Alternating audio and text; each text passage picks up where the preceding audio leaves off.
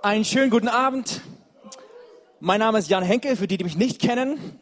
Ich leite hier auch eine dieser Kleingruppen, die am 5. Oktober starten werden, nämlich zum äh, sechsten Mal mittlerweile, den Grundlagenkurs. Und ich möchte dich herzlich einladen, mal zu überlegen, vielleicht dabei zu sein. Das ist nicht mehr etwas für Newbies im Glauben, die neu dabei sind. Das ist auch etwas für Kinderstubenchristen, wie ich es einer bin. Es wird dir ungemein helfen, dein Leben auf einer stabilen, festen Grundlage, dem Felsen Jesus Christus aufzubauen. Ab dem 5. Oktober, immer Dienstagabend geht es los. Ähm, und wie schon vorhin erwähnt, weitere Infos zu den Kleingruppen werden demnächst folgen. Und ich habe heute das Privileg, das Wort Gottes, das, was der Heilige Geist mir aufs Herz gegeben hat, euch heute mitzuteilen. Und zwar im Rahmen unserer Predigtserie, in der wir uns gerade befinden, die da lautet Näher. Näher. Worum geht es? Es geht darum, wie können wir näher unserem Gott kommen? Wie kann eine Leidenschaft unserem Herzen entfacht werden, geweckt werden, dass wir näher uns ausstrecken danach, an Gottes Herzen ranzukommen? Wo eine Liebe zu ihm, eine Nähe zu ihm viel stärker wird als bisher. Und ich möchte einsteigen mit einer Bibelstelle, und zwar Johannes 10, Vers 10. Da sagt Jesus, der Dieb, und damit meint er den Teufel, Satan, der Dieb kommt nur, um zu stehlen, zu töten und zu verderben. Ich bin gekommen, damit sie das Leben haben und es im Überfluss haben. Von Gott kommt überfließendes Leben. Von Gott kommt Überfluss. Und vom Feind, von Satan, kommt nur Diebstahl und schließlich Tod.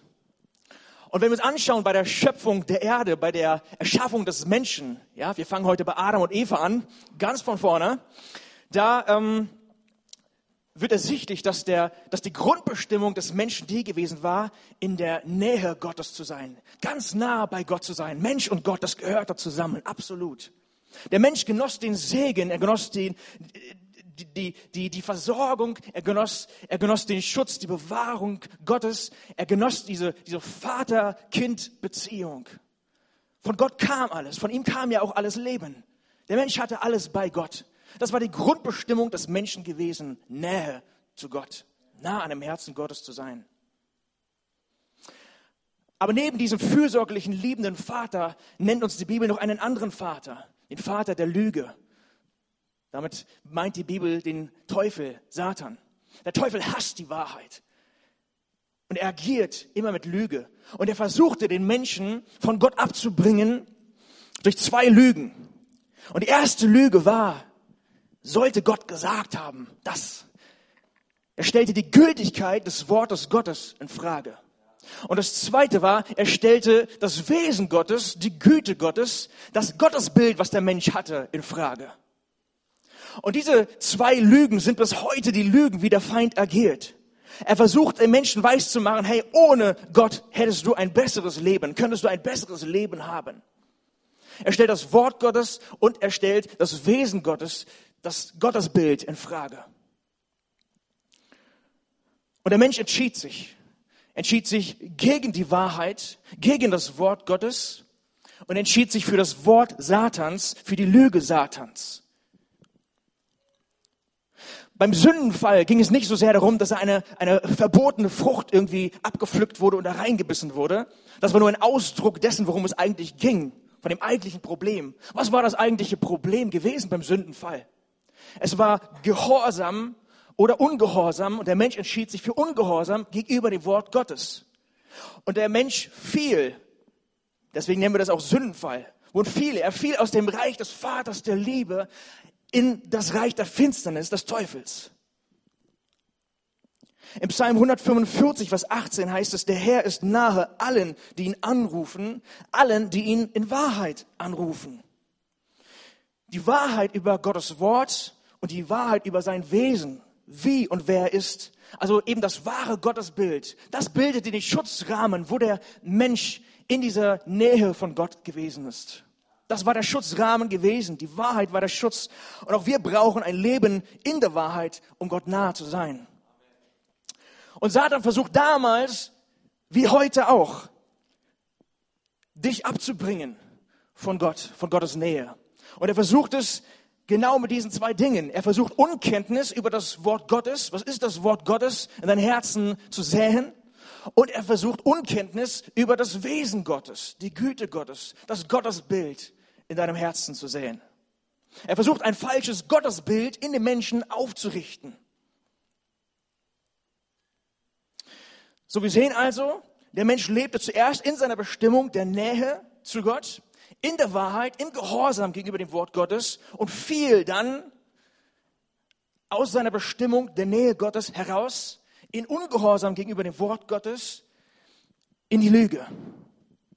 Das ist, was wir sehen können beim Sündenfall. Und das ist vielleicht der schmerzhafteste Ausruf Gottes, den wir dann sehen können nach dem Sündenfall. Gott ruft den Menschen, Adam, wo bist du? Wo bist du? Es war alles perfekt. Ich war Vater, du warst Kind. Ich habe dir alles gegeben, was du brauchtest. Wo bist du? Mensch, wo bist du? Was ist passiert? Jesus sagte seinen Jüngern immer wieder, habt Acht, wie und was ihr hört. Auf welche Stimme, auf welches Wort hörst du? Ist es die Wahrheit, das Wort Gottes oder ist es das Wort Satans, die Lüge? Auf was reagierst du? Das eine bringt dich nahe zu Gott, das andere bringt dich fern von Gott. Und wir sind dazu berufen, Gott nahe zu sein. Aber durch Lüge und durch Ungehorsam gegenüber das Wort Gottes und durch ein falsches Gottesbild versucht der Mensch dann immer einen Ersatz zu finden, weil er wurde so geschaffen, einen Gott zu haben, einen Versorger zu haben. Und jetzt hat er ihn nicht mehr und jetzt versucht er einen Ersatz zu finden. Und das ist das Problem, weil ohne eine Nähe zu dem wahren Gott entsteht im Leben eines Menschen ein Nährboden für Götzen, für einen anderen Gott. Ja? Und Menschen fangen an, sich Dinge zu basteln und zu bauen und sich davor niederzubeugen und äh, damit Zeit zu verbringen. Aber hatte Gott doch ganz klar immer davor gewarnt. Oder spricht in 5. Mose 4, Vers 24 können wir das lesen. Denn der Herr, dein Gott, ist ein verzehrendes Feuer, ein eifersüchtiger Gott. 2. Mose 34, Vers 14. Denn du sollst keinen anderen Gott anbeten, denn der Herr, dessen Name der Eifersüchtige ist, ist ein eifersüchtiger Gott. Gott duldet keine Konkurrenz. Gott duldet nichts neben sich in deinem Leben, das deine Aufmerksamkeit, deine Anbetung, die eigentlich ihm gehört, jemand anderen gibt. Das duldet Gott nicht. Gott will dich ganz, weil er dich liebt. Gott eifert um dein Herz.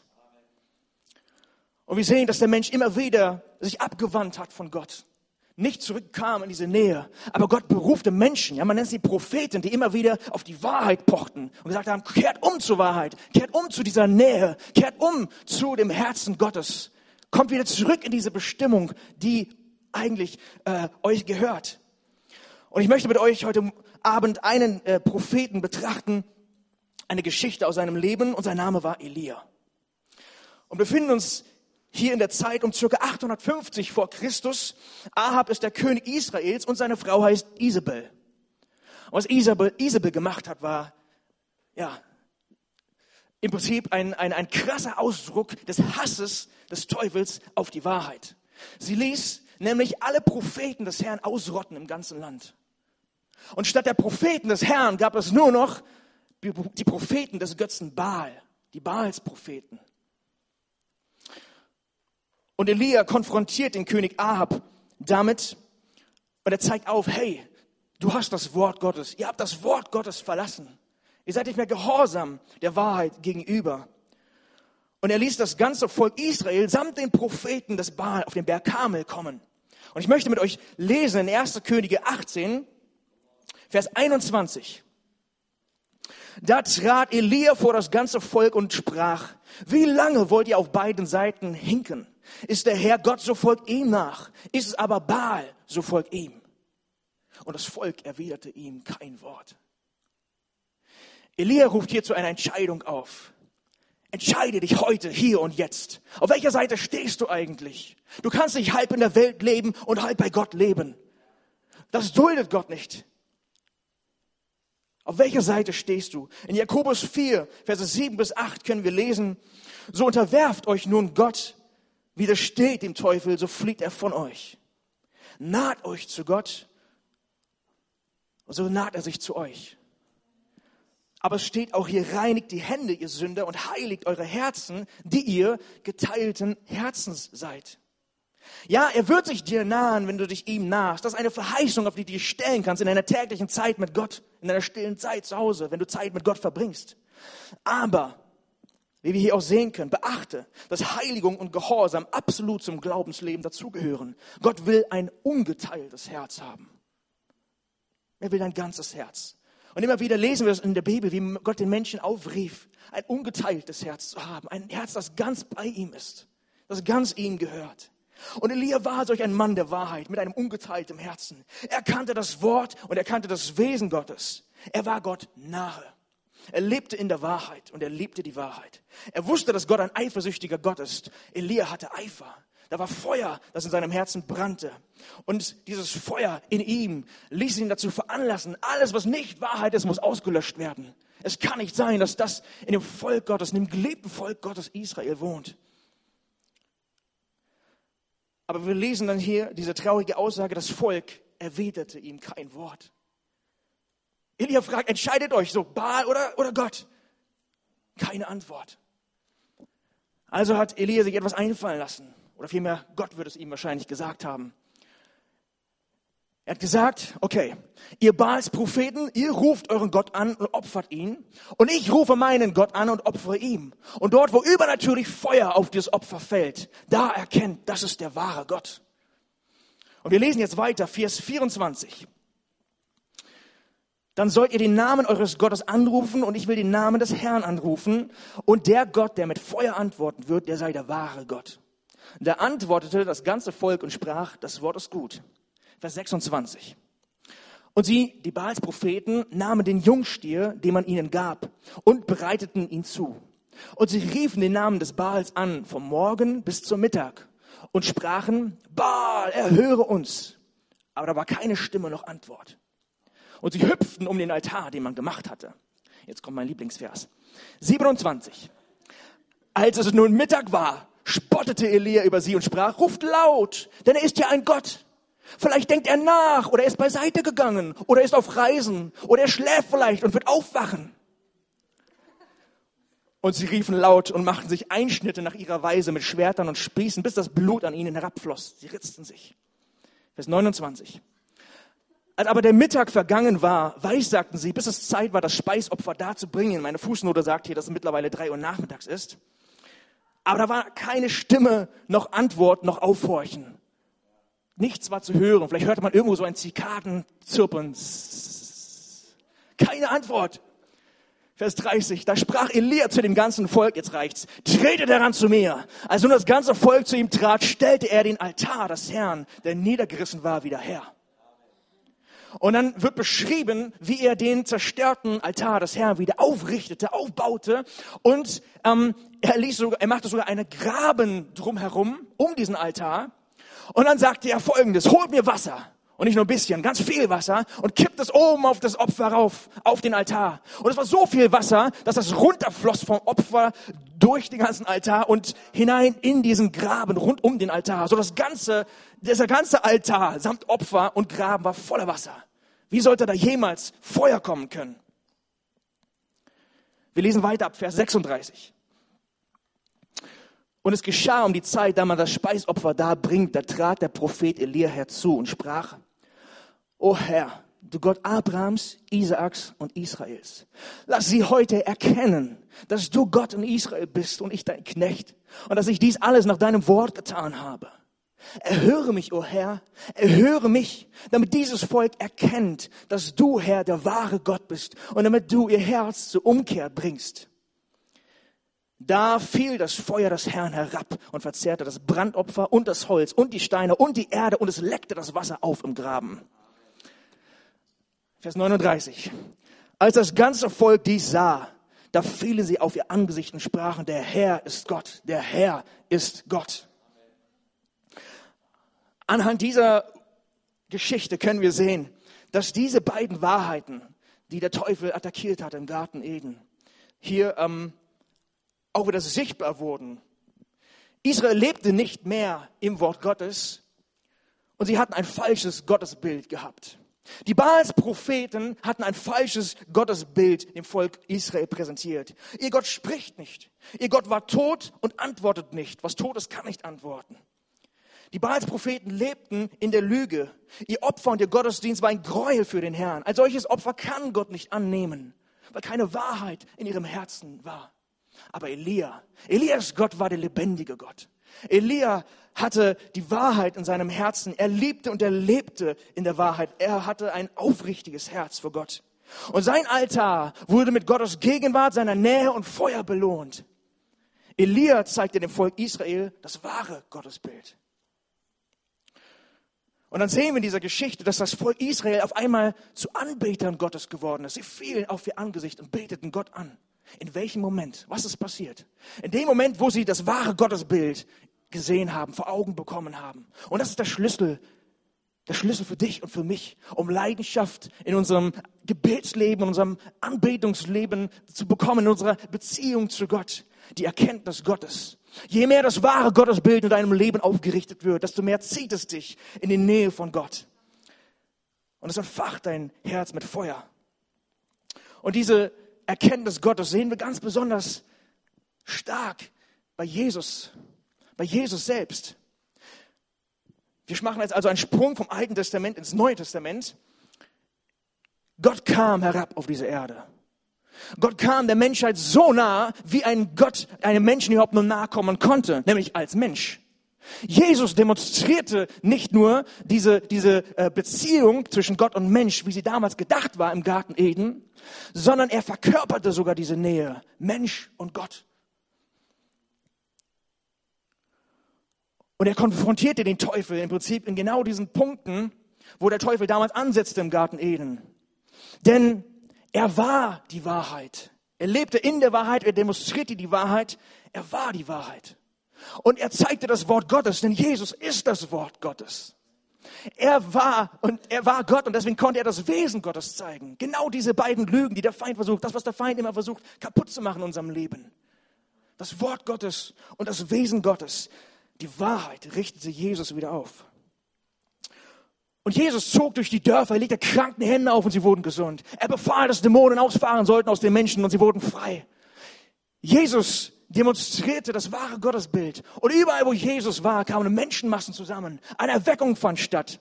Und hast du dich schon mal gefragt, warum nicht bei den professionellen Religiösen, den Pharisäern, den Theologen, die doch gebildet waren, die doch wissen mussten, wer Gott ist und wie man ihm begegnet und wie man in diese Nähe Gottes hineinkommt? Warum war bei diesen Pharisäern, warum war da keine Menschenmasse um den rum? Es war das gleiche wie bei den Baalspropheten. Ihr Gottesbild war nicht lebendig. Aber Jesus demonstrierte ein lebendiges Gottesbild. Jesus heilte und befreite den Menschen. Er nahm die Kaputten, die Schwachen an und richtete sie wieder auf. Die Ausgestoßenen nahm er wieder rein in die Gesellschaft. Er demonstrierte und er sprach die Wahrheit über einen fürsorglichen, liebenden Vater. Wenn ihr mich seht, dann seht ihr den Vater. Ich tue seine Werke, hat er gesagt. Er zeigte den Menschen das wahre Gottesbild, das Bild eines fürsorglichen, liebenden Vaters, wie damals im Garten Eden. Und das zu sehen, dieses wahre Gottesbild, das entfacht in der Schöpfung, in den Menschen, diese, diese, diese Leidenschaft, wieder seinem Schöpfer nahe zu sein. Ein totes Gottesbild, ein falsches Gottesbild, das bringt dich fern von Gott. Da, da wird nichts geweckt in der Schöpfung. Es ist nicht veranlagt in den Menschen, diese Sehnsucht. Aber dem wahren Gottesbild, da entsteht dieses Verlangen, wow, das ist Gott. Das brauche ich, das habe ich schon immer gesucht, auch wenn ich mir dessen vielleicht nicht bewusst war. Und Jesus rief den Menschen, komm und folge mir nach. Komm und folge mir nach. Der Mensch, der sich einst Gott abwandte, wurde jetzt herzugerufen. Komm und folge mir nach. Sei ganz nah bei mir und diesmal bleibe auch bei mir. Sei an meiner Seite. Ich zeige dir die Wahrheit lebe du auch in der Wahrheit. Und du wirst Zeichen und Wunder, ja das größte Abenteuer deines Lebens erleben. Du wirst mir wieder Kind sein und ich werde dein Vater sein. Und die Jünger verließen alles, weil sie in Gott, in Jesus nun wieder diese wahre Bestimmung gesehen haben. Das, wozu sie berufen waren, wozu sie eigentlich hier auf der Erde waren. Und sie liefen Jesus hinterher und ließen alles hinter sich. Wie viel bist du bereit, das, was dir kostbar und wichtig erscheint, hinter dich zu lassen? beiseite zu legen und zu erkennen, hey, Jesus ist alles für mich. Ich bin dazu geschaffen, dazu auf der Erde, Gott anzubeten, Gott nah zu sein. Die Jünger waren täglich bei Jesus. Die waren täglich an dem Herzen Gottes. Und sie haben sich keine Auszeit genommen, nach dem Motto, Mensch, Mensch Jesus, finde ich ja voll cool, was du so machst, so, ne? Ich, ich war jetzt auch schon oft dabei, so und so, aber weißt ich habe ich hab jetzt mal was anderes vor. Pass auf, morgen bin ich wieder dabei. Geh schon mal voraus, grüß mir, grüß mir Markus und Thomas, ne? Morgen bin ich wieder dabei. Bist gut drauf, ja. Yeah. Wisst ihr, Christsein, Jüngerschaft ist keine Nebensache. Es muss wieder zu einer ernsthaften Hauptsache in deinem Leben werden. Christsein, Jüngerschaft ist kein Spiel, es ist kein Hobby, es ist keine Nebensache, es ist die Hauptsache. Es muss wieder etwas Besonderes für uns sein, Christ genannt zu werden, als Christ zu leben. Man nannte die ersten Christen deshalb Christen. Warum? Weil sie an Christus erinnert haben. Sie waren nah an Jesus. Christus sein ist nicht langweilig, wenn es denn richtig gelebt wird. Es ist das größte Abenteuer deines Lebens. Es ist die größte Bestimmung, Erfüllung in deinem Leben, der du nachgehen kannst. Aber wisst ihr, Hunger und Leidenschaft zu Gott muss ich ausdrücken. Ja? Gott sehnt sich danach, dass du das auch ausdrückst. Mike, Mike Bickel, der, das ist der Leiter von dem International House of Prayer IHOP in Kansas City, ein Ort, wo ich sehr gerne mal hin möchte. Er sagt, Gott setzt mehr von seiner Kraft und seiner Gegenwart frei, je nachdem, wie viel Hunger wir auch nach ihm haben. Wisst ihr, Erweckung fängt nicht auf einmal so im Großen Ganzen an, kommt auf eine Gemeinde, boah, und jetzt sind alle hier voll auf den Knien und, äh, und schluchzen und, und, und, und, und repent, ja, äh, gebe Leben Jesus und alles ist happy, clappy und, und, und bricht Revival aus, ja. Erweckung beginnt nicht im Großen Ganzen. Erweckung fängt in deiner, in deiner stillen Zeit mit Gott an. Dein eigenes geistiges Leben ist gefragt. Dein eigenes Herz ist gefragt. Das muss erweckt werden. Wir werden Gott nur in dem Maße kennenlernen, wie wir uns auch nach ihm ausstrecken, kennenlernen zu wollen. Ja? Wir werden Gottes Kraft und Feuer nur in dem Maße erfahren, wie wir uns auch danach ausstrecken, das erfahren, erleben zu wollen. Und wir werden Gott nur begegnen und ihm nahe sein, wenn wir uns ernsthaft nach Gottes Gegenwart, nach dieser Erkenntnis Gottes, nach seiner Offenbarung ausstrecken in unserem Leben. Jesus hatte Feuer. Wie Elia können wir das sehen. Er ging in den Tempel und er trieb alles, was nicht Wahrheit ist, raus. Lüge musste raus. Ja, da brannte in Jesus das gleiche Feuer, was in Elia schon zu sehen war. Da brannte ein Feuer, ein Eifer war dort zu sehen. Und wir lesen auch von Apostel Paulus in 2. Korinther 11, Vers 2, dass er einen solchen Eifer für Gott hatte. Denn ich, Paulus, eifere um euch, der Gemeinde, mit göttlichem Eifer. Denn ich habe euch einen Mann verlobt, um euch als eine keusche Jungfrau Christus zuzuführen. Paulus spricht hier von, von Heiligung und Zurüstung einer herrlichen Gemeinde, einer wunderbaren Braut für König Jesus, der eines Tages wiederkommt hier auf diese Erde. Bist du bereit?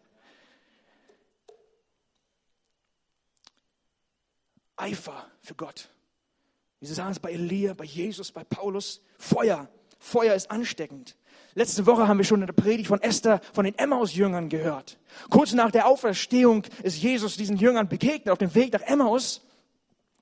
Und äh, äh, sie wussten aber nicht, dass es Jesus war. Und sie haben sich unterhalten. Jesus hat mit ihnen gesprochen. Und als sie dann getrennten Weges waren, da sagten die Emmaus-Jünger zu sich, brannte nicht unser Herz, als er zu uns sprach. Brannte nicht unser Herz, als er zu uns geredet hat. Das Wort Gottes bewirkt ein Brennen im Herzen eines Jüngers. Aber jetzt will ich dich fragen, worüber sprach denn Jesus mit den Emmaus-Jüngern? Worüber hat er denn gesprochen? Er sprach über Jesus. Jesus sprach über Jesus. Jesus sprach über sich selbst. Die Erkenntnis davon, wer Gott ist, was er getan hat, das verursacht ein Brennen in unserem Herzen. Auch bei der Entstehung der ersten Gemeinde in Apostelgeschichte 2 können wir das äh, äh, nachlesen. Petrus steht auf, hält eine Botschaft, eine Predigt und, und dann heißt es, ähm, es, es, als sie das hörten, drang es ihnen durchs Herz. Oder die Elberfelder Bibel sagt, es durchbohrt, ihr Herz wurde durchbohrt. Was drang da durch ihr Herz? Was durchbohrte da ihr Herz? Was bewirkte, dass auch dort solch ein Feuer aufkam? Worüber sprach denn Petrus? Er sprach über Jesus. Er sprach über das, was Jesus getan hat, wer er war, was er getan hat. Ja, Erkenntnis über Jesus ist der Schlüssel. Es war das Wort über Jesus und es war das Wesen Jesu, wer er war und was er getan hat. Und diese Erkenntnis, die führt zu einer Erweckung in deinem und in meinem Leben und zur Erweckung einer ganzen Gemeinde. Aber es fängt bei dir an, in deinem eigenen Herzen. Bruder Andrew, das ist der Gründer von Open Doors, der Organisation, die alljährlich Statistiken herausbringen, wie sehr und wo in dieser Welt Menschen, Christen verfolgt werden. Und er sagte einst, die Urgemeinde lebte so, das ist die erste Gemeinde. Die Urgemeinde lebte so, als ob Jesus gestern gestorben wäre. Die Urgemeinde lebte so, als ob Jesus heute auferstanden wäre. Und die Urgemeinde lebte so, als ob Jesus morgen wiederkommen würde. Was für eine Gesinnung im Herzen der ersten Christen. Und auch wir müssen wieder in diese Tiefe hineinkommen. In der Tiefe erkennen, wer Jesus ist, was er getan hat und was er tut und was er tun wird. Und da wird Feuer in unserem Herzen entstehen. Und dann werden auch wir sagen, brennt nicht unser Herz, wenn wir von unserem Jesus erzählen, wenn, uns, wenn wir von unserem Jesus hören.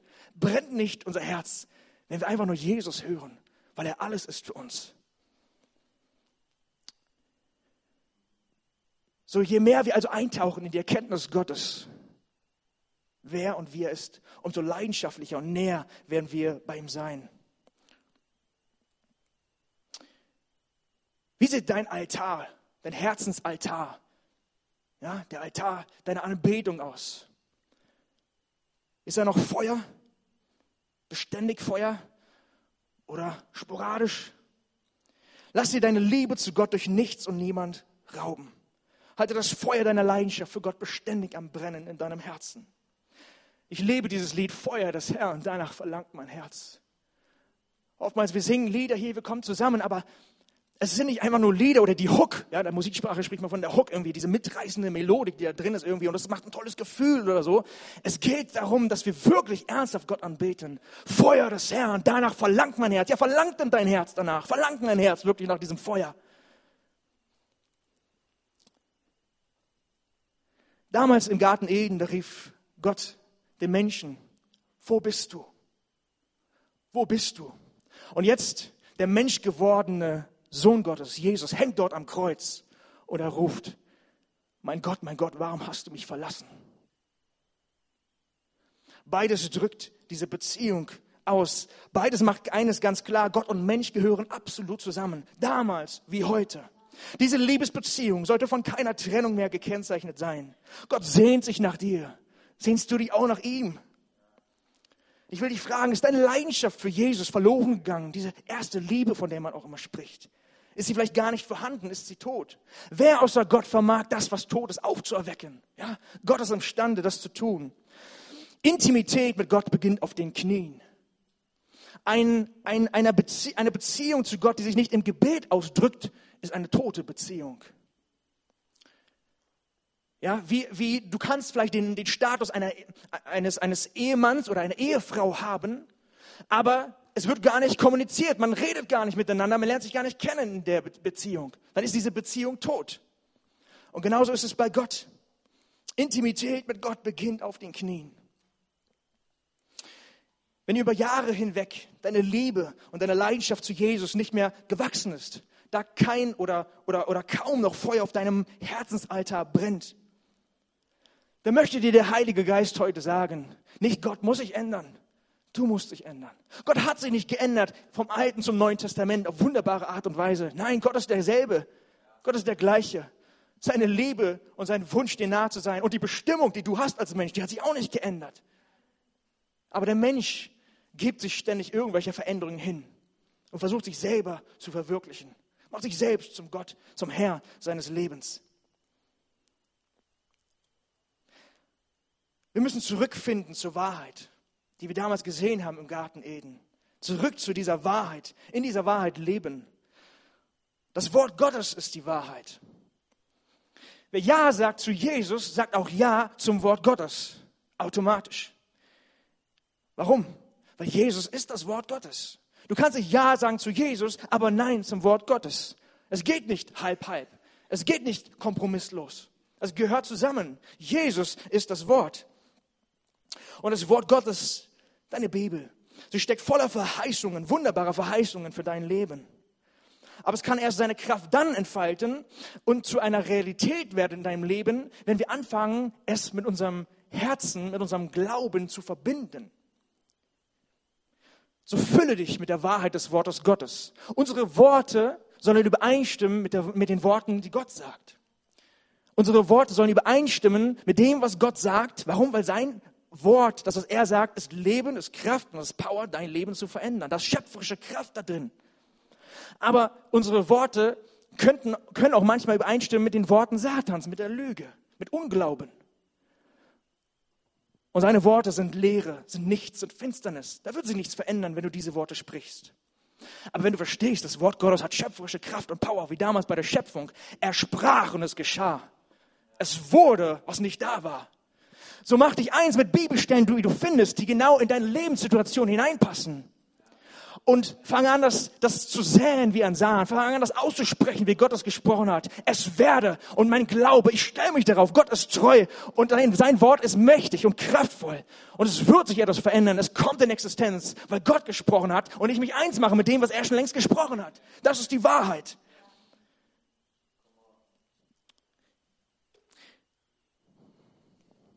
Wisst ihr, die Bibel nur im Kopf zu haben, das bringt nicht viel. Aber hier im Herzen, das Wort Gottes im Herzen zu haben, das bewirkt die wahre Veränderung. Da muss das Wort Gottes hin. Das Wort Gottes ist vom Heiligen Geist inspiriert, sagt uns die Bibel. Und wisst ihr, nur was aus dem Geist kommt, kann auch den Geist eines Menschen inspirieren und erwecken.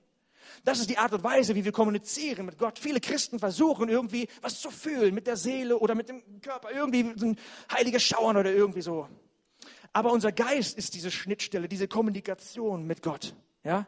So das Wort Gottes ist Geist und es ist Leben für die, die es auch so verstehen, die glauben, sich eins machen.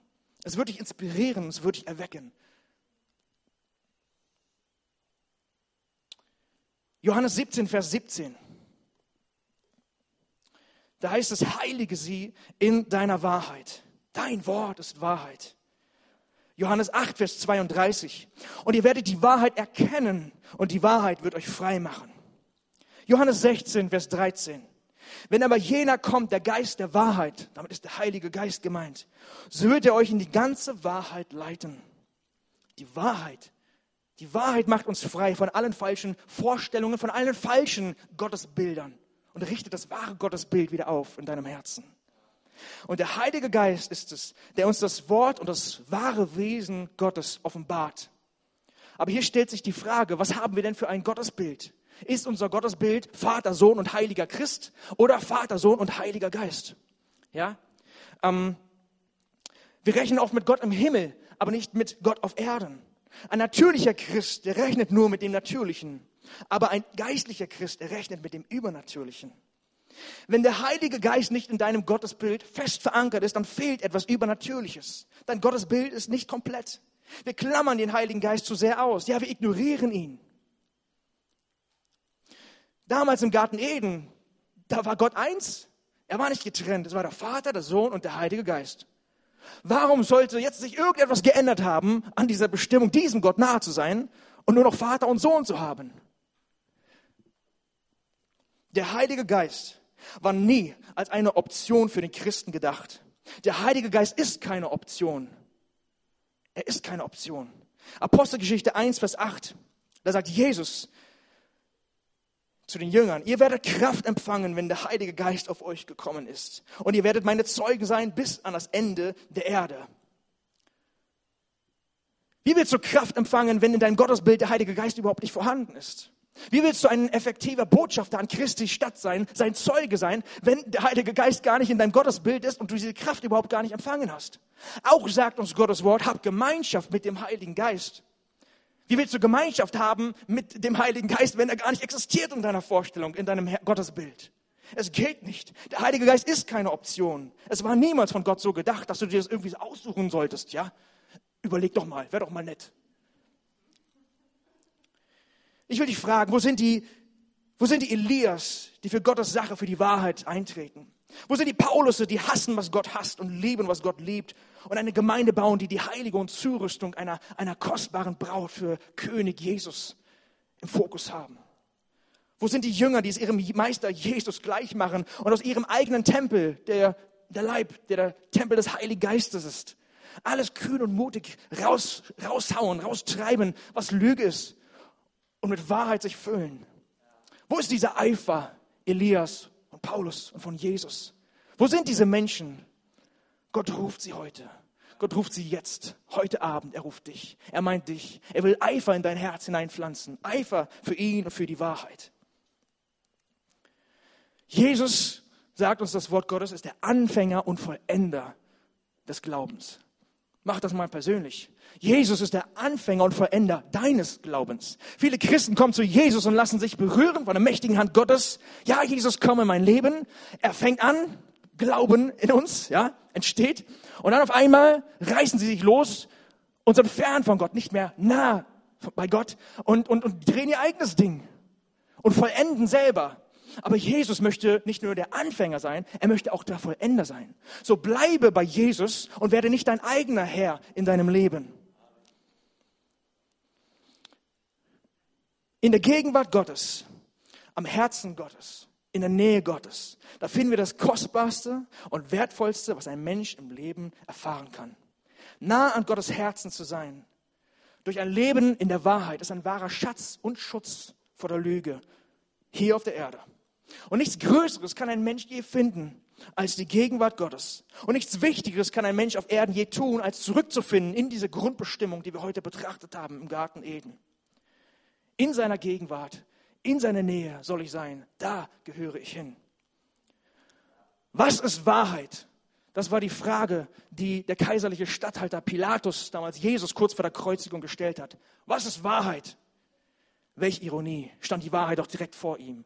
Jesus war der Weg, die Wahrheit und das Leben. Und Jesus ist auch heute der Weg, zu dem jeder zum Vater kommen kann. Und zwar der einzige Weg. Und er ist auch heute die Wahrheit, die dir den Schutz bietet, dass du bleibst in dieser Nähe zwischen, zwischen Gott und, und, und dir.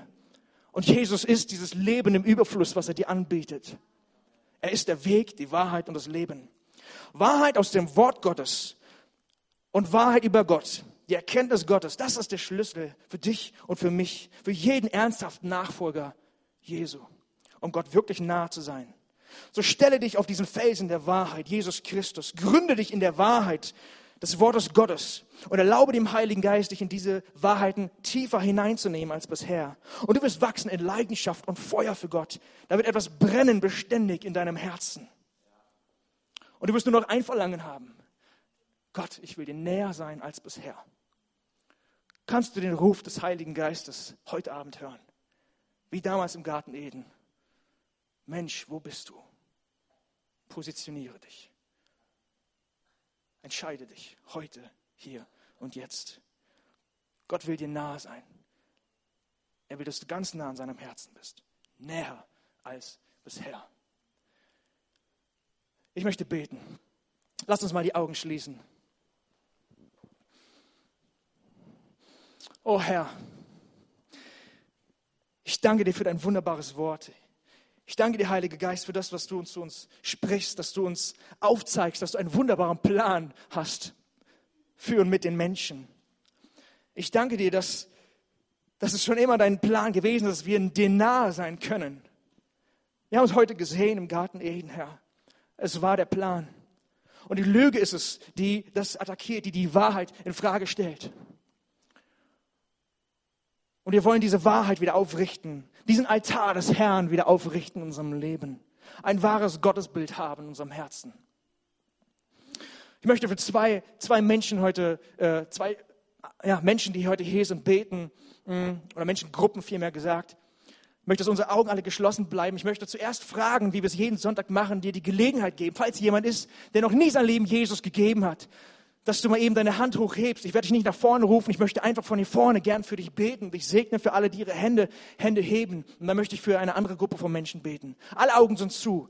Wenn du hier bist und du hast Jesus noch nie dein Leben gegeben und die gesagt, Jesus, komm in mein Herz. Jesus, ich will dir nahe sein. Ich habe heute gehört, du bist der Weg, die Wahrheit und das Leben. Ich weiß nicht, wo es lang geht in meinem Leben. Ich habe keine Perspektive, das ist keine Zuversicht. Ich bin am Boden. Ich kann nicht ohne dich. Ich brauche dich. Wenn das in deinem Herzen ist, dann heb mal eben deine Hand, damit ich für dich beten kann. Ist dir jemand heute da, heute Abend? Heb mal ihm Dankeschön. Dankeschön. Oh Herr, ich danke dir für, für Herzen, die sich aufmachen, dir nahe sein zu wollen, die dir nachfolgen wollen, Herr. Ich bitte dich, dass du, Heiliger Geist, jetzt in ihr Herz kommst und ihnen offenbarst das wahre Gottesbild. Dass Jesus der Weg ist, dass Jesus die Wahrheit ist, dass Jesus das Leben im Überfluss ist für ihn und für sie. Markiere du heute in ihrem Lebenskalender einen Tag X. Heute beginnt mein Leben mit Gott. Oh Herr, richte du das Kreuz auf in ihrem Leben. Dass das Alte Vergangenes und Neues wird. Dass sie in Neu Neuheit des Lebens wandeln, Herr. Etwas Neues lass heute geschehen.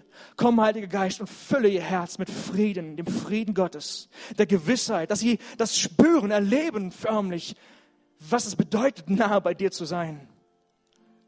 Komm jetzt und zieh in ihr Herzen ein, in Jesu Namen. Berühre du, Heiliger Geist. Berühre du jetzt in Jesu Namen. In Jesu Namen. Und ich will dich fragen, wenn dich diese Botschaft angesprochen hat heute, näher Gott zu kommen Nähe zu Gott, ein Eifer für Gott. Und du möchtest, dass das bei dir auch entfacht wird, dass ein neues Feuer in deinem Herzen hineinkommt. Dann heb mal eben deine Hand, damit ich auch für dich beten kann. Ich zähle mich dazu. Ich will wachsen in diesem Eifer. Ich will wachsen in dem, was ich sehe im Wort Gottes. Oh Herr, du siehst diese vielen Hände. Du siehst auch meine Hand, Herr. Oh Herr. Oh Jesus. Oh Heiliger Geist, komm mit deinem Feuer. Fall herab mit deinem Feuer, Heiliger Geist, in jedes einzelne Herz. Verzehre all das, was dich nicht ehrt, was Lüge ist. Das muss raus aus unserem, aus unserem Herzen, aus dem Tempel des Heiligen Geistes. Komm, Heiliger Geist, mit neuem Feuer, mit neuer Leidenschaft, mit Hingabe. Erwecke du unser Herz. Erwecke du unsere Beziehung zu Gott. Erwecke du, was tot ist. Erwecke du, Herr, unser Herz näher dir sein, sein zu wollen, Herr. Oh, Herr, wir brauchen dich. Wir erkennen, ohne dich können wir nichts tun. Nur bei dir sind wir in der Bestimmung. Oh Herr, ich bitte dich für, für jeden, der seine Hand gehoben hat, Herr, dass du jetzt kommst mit dieser tiefen Erkenntnis dessen, wer du bist, wie du bist, was du getan hast was du tust und tun möchtest in ihrem Leben. Führe sie hinein, ganz nah an dein Herz und hinein in die individuelle auch Berufung, den Plan, den du hast für ihr Leben. Du hast wunderbare äh, Werke vorbereitet, dass jeder darin wandeln soll. Halleluja. Führe und leite du uns, Heiliger Geist. Und wir danken dir, dass deine Gedanken gut und vollkommen sind. Deine Gedanken sind das Beste, was ein Mensch nur denken kann. Deine Worte sind die besten Worte, die ein Mensch nur sprechen kann. Die gehören in deine Nähe. Und von heute an, heute soll Geschichte geschrieben werden, in unserem Leben, unserer Beziehung mit dir. Sagen wir Gott, Näher zu dir wollen wir sein. Ganz nah an deinem Herzen. In Jesu Namen. In Jesu Namen. Amen.